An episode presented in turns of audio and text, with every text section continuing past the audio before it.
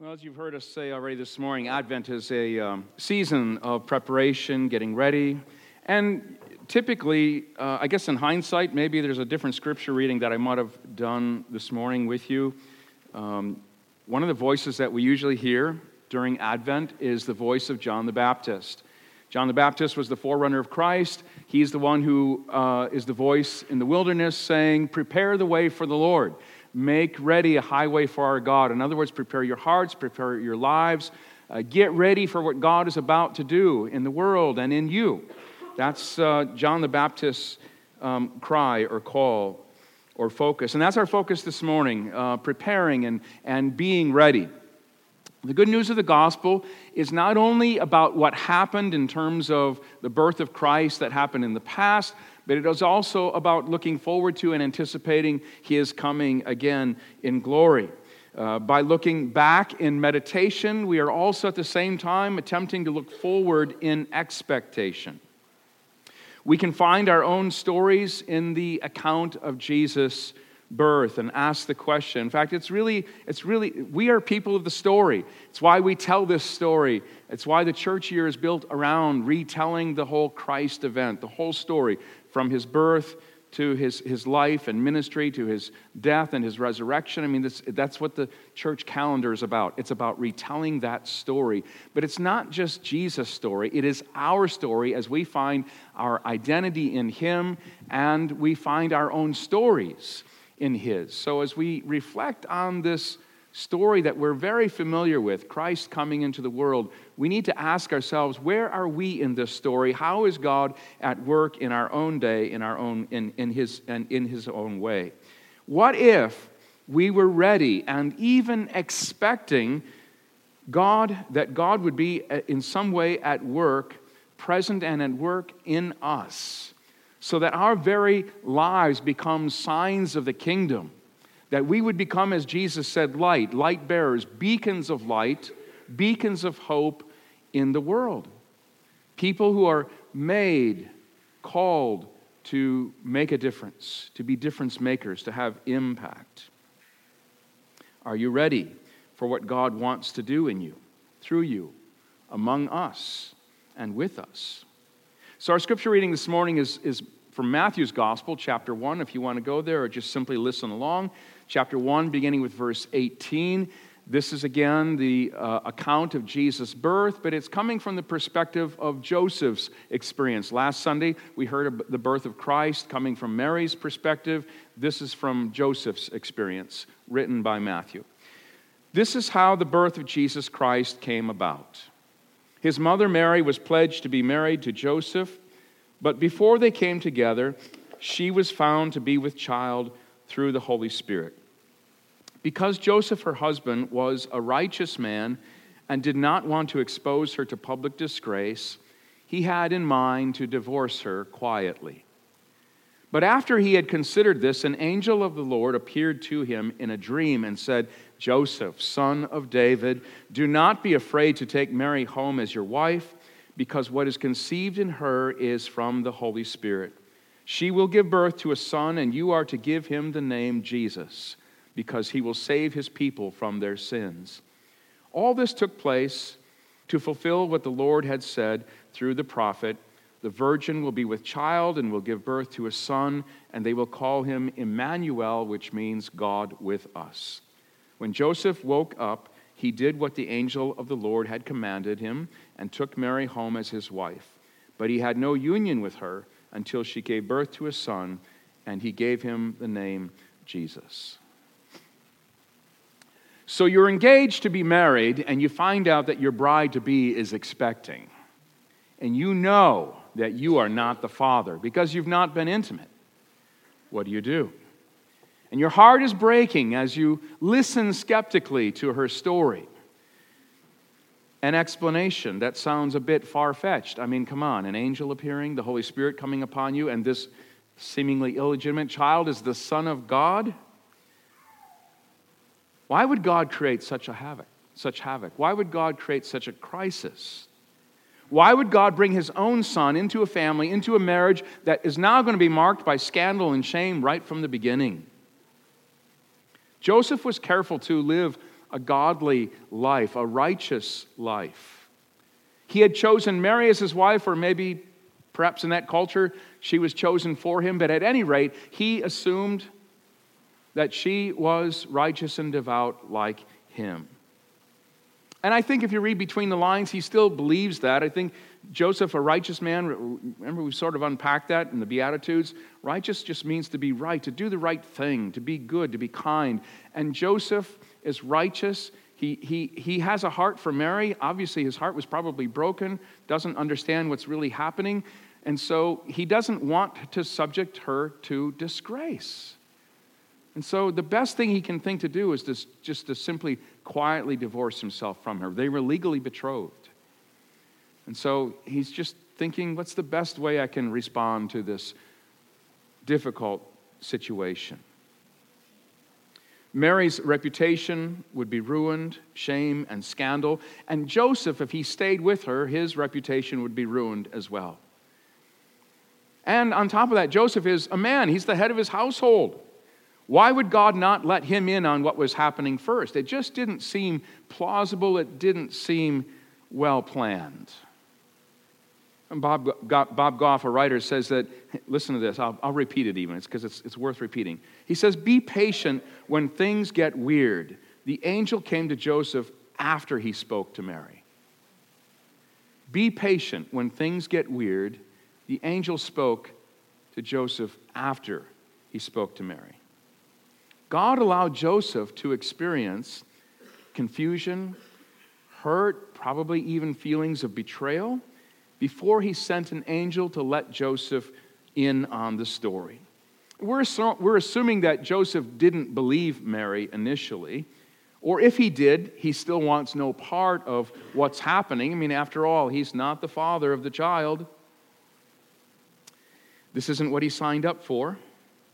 And maybe there's no correlation, but I, I sort of see one that here's at the beginning of Jesus' life, this story.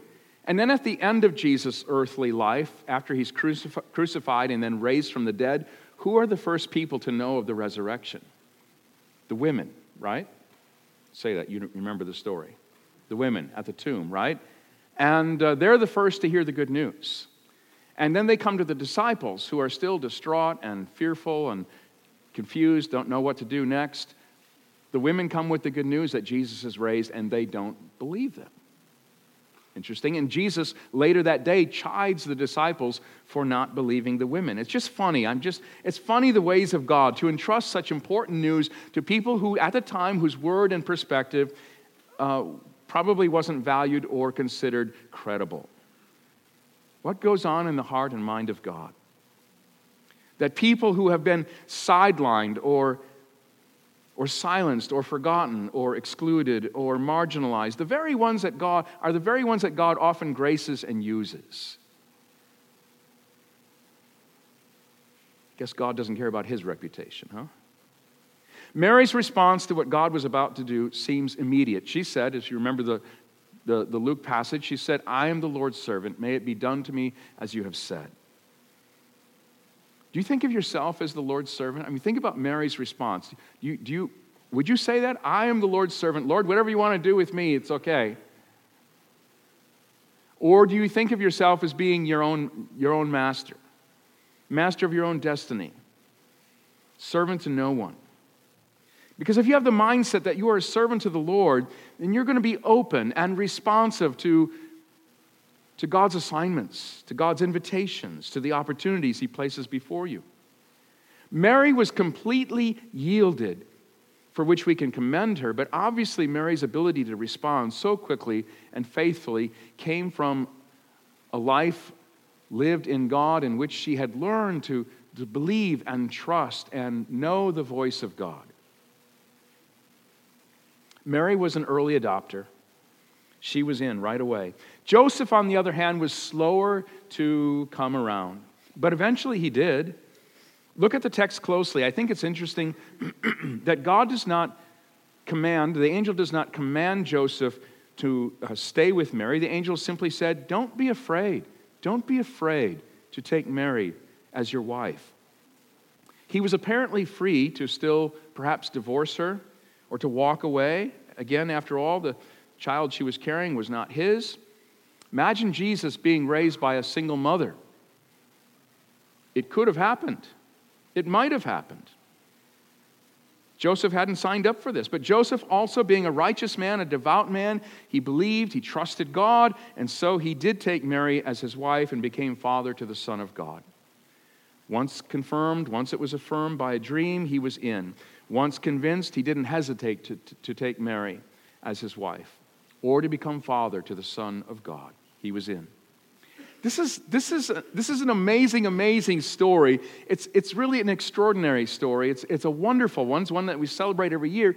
And yet, we shouldn't think that it was an easy one. It wasn't easy for Mary and Joseph. It, it, it must have been both exciting and yet at the same time gut wrenching, shaming, troubling on many levels. More questions than answers, and no way of convincing others of your story or your experience of God. I mean, there was the, the bad timing of the pregnancy. Of course,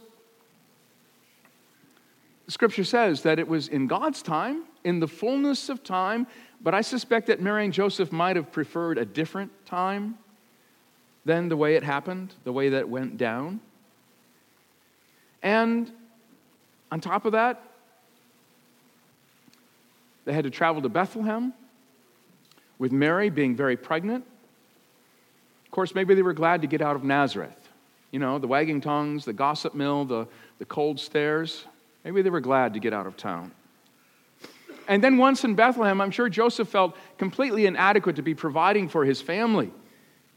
No place to stay. The Love Inc. office in Bethlehem, when it was open, wasn't much help. It would be days or weeks before they could get a place to stay. And the city mission didn't take families or women. Without insurance, there was no point in going to the hospital for the delivery. There wasn't even any room in the flea ridden Faulkner Budget Inn. The best they could do, yeah, let's bring it today. The best they could do was find a place in a stable to rest their heads, surrounded by the sounds and the smells of cattle. On top of it all, Herod, the king of Israel, a narcissistic sociopath, when he caught wind of a potential rival, even though it was an infant, became a murderous threat. Joseph never imagined that he and his family would become political, uh, political refugees, fleeing to Egypt for their lives. Wild story, right? Merry Christmas. This is the adventure that Joseph and Mary were called to, and, Mary, uh, uh, and yet they became the earthly parents of God. They were graced to do something that you and I will never do. They held in their arms the creator of heaven and earth, the make, their own maker, they held in their arms and raised the Son of God. In the words of St. Augustine, his summation of the Christ, he said, Maker of the sun, he is made under the sun. Creator of heaven and earth, he is born on earth under heaven. Unspeakably wise, he is wisely speechless. Filling the world, he lies in a manger. Ruler of the stars, he is cradled in his mother's arms. God's plans and purposes often seem and begin very lowly in a very humble way. It's an amazing, amazing, God sized, God inspired story of faith and courage and trust, of heartache and confusion, of chaos and mess, of wonder and joy. Honestly, the Christmas story is absolutely worth remembering and celebrating every year. But it is also worth thinking about how our own stories parallel or are part or shaped by that story. Again, what if God wants to conceive something in you? What if God wants something to be born into the world through you, through us? What if God's presence with you and in you is the incarnation of God that the world needs today love, healing, reconciliation, beauty, relationship, justice, hope. Like Mary and Joseph, God comes to us with a call, a vocation, some assignment, or opportunity to join Him in what He's about to do. And it may be something that is already underway, it may be something that God is about to do or planted in you to do.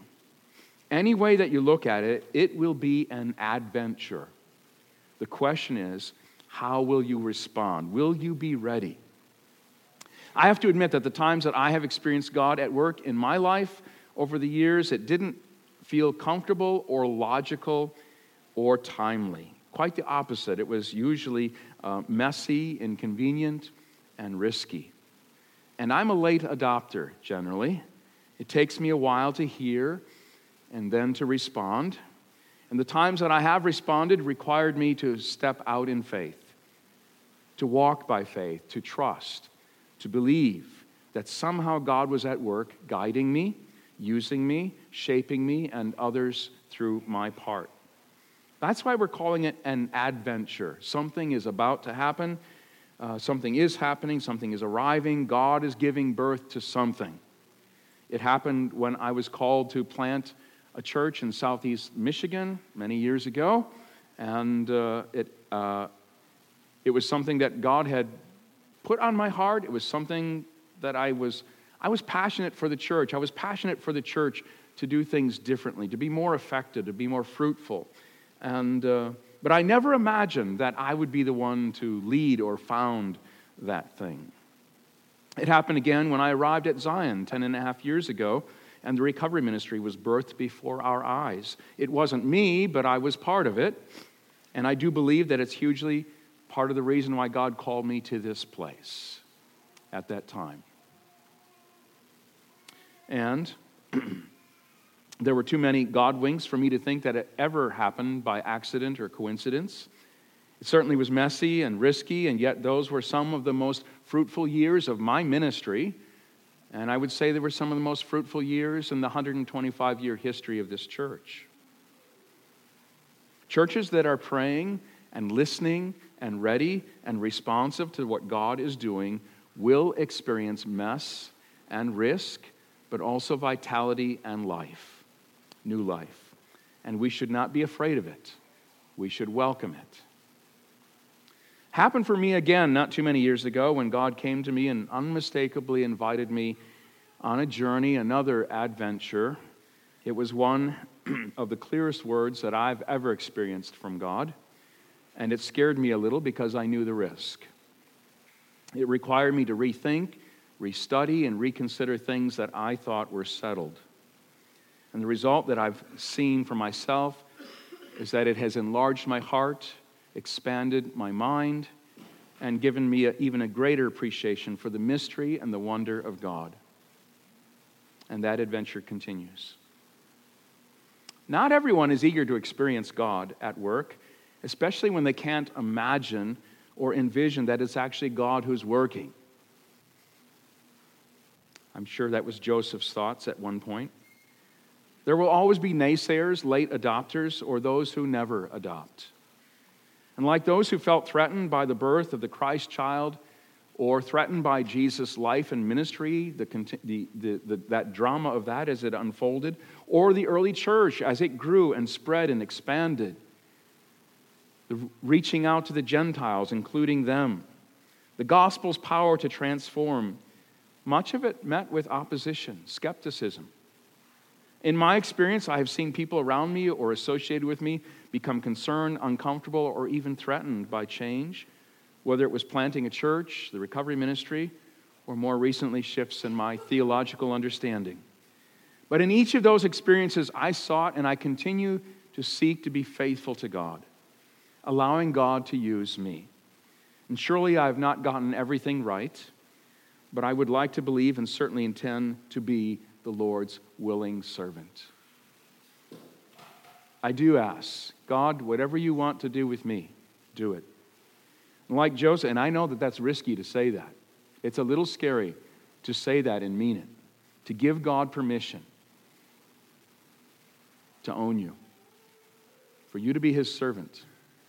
But there's no one else that you can give yourself to that is safe in the way that God is. Or perhaps I should say good. I'm not sure God is safe, but good. Like Joseph, I've needed affirmation to be unafraid to move forward, trusting that God is with me, in it with me. Hindsight is always 2020. I can look back and some of the things that I know that God has called me to, I can say, well, okay, I, this, this, you know, these particular circumstances sort of were lining up. It sort of makes sense when I look back at why God would have tapped me on the shoulder invited me on that journey. Sometimes it makes sense. And by the grace of God, like Mary and Joseph, those times, at least some of those times, I was ready. There have been times that God has done that and I haven't responded. But to the ones that, that, that I did respond to, it was by the grace of God. But at the time, I never imagined that I would be capable or able or, or unscathed. Each assignment, each opportunity required something of me. Faith for sure, but it also required some, it also required some adjustment, sometimes a major adjustment in my life to go where God was leading, where God was calling. I think I can honestly say that whatever personal cost that I have made to do that, it has been rewarded tenfold in terms of the ways that I have been blessed. The place where God calls you, as I said, I think this is, says it more eloquently than what, I, than what I've said. Frederick Buechner. The place to which God calls you is the place where your deep gladness and the world's deep hunger coincides. If you stop and think about that, it, it's, it, it means the things that you get excited about, the things that you're passionate about, the things that you love, the things that make you glad.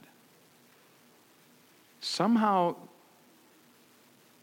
somehow that, that thing in here is something that the world needs because it answers a need in the world. And when you, when you allow God to be at work in that and using you through that, you will be doing exactly what God made you to do to have impact in the world, to be a difference maker, to bring light, to bring hope, to incarnate the gospel. It's what we're called to do, to be a light to the world. And we can do that as individuals, and we do that together collectively as a church. Jesus said, A city on a hill cannot be hidden. As we let our light shine, individually and collectively. So, are you ready? Are you ready? To be ready for God, a God sized assignment, for God to birth something in you and through you? The only way that you can be is if you're free, open, flexible, receptive. In some way, you're going to have to become like a child, marveling at what you see, curious, not worried or negative, but trusting in order for the kingdom of God to be born in you and through you. Do you want to be ready when God taps you on the shoulders? Do you want to be actually be part of an adventure? Or would you prefer that that seed remain dormant in you? That it lie dormant? It's easier, but you'll miss an, advent, an adventure, a kingdom of God adventure. As the angel said to, to Joseph, do not be afraid. Amen. So um, I'm going to close this in prayer, but this is a, um, it's a little bit of a heads up. So I don't know who I'm going to interview next week yet. So if one of you would like to be interviewed, you could get hold of me. But um, in a sense, we're all going to be interviewed next week. How's that going to work? So the message next Sunday is going to be very brief. And then we're going to somehow, and I don't know exactly logistically how we're going to do this, but we're going to have opportunities for every one of us here to be thinking and sharing how, uh, well, as you heard in the inter- interview this morning, the, what, are the, what are the passions, what are the things that are on your heart, your mind, that if, if time and ability and resources weren't an issue, where would you want to make a difference? It's going to be an opportunity for all of us to be thinking about that and reflecting on that opportunities to share that in some way next week. don't, you, you introverts, don't you stay away. I have to do it too. So let's pray. Holy and gracious God, thank you, thank you, thank you for the ways that you always have been, are even now, and will continue to be at work in our world. God, thank you for the ways that you are at work in each of our hearts and each of our lives. God, help us to be more attentive to your voice, to your prompt to your invitation, God, to your call on our lives. Thank you for the passions, the desires, the gladness, the joys, the things that you have placed on our hearts. God, make us aware of the world's needs in ways that we can respond, in ways, God, that you can use us to bring hope and to bring healing into this world, to incarnate the gospel, that the joy of Christmas may continue every day. We pray it in Jesus' name. Amen.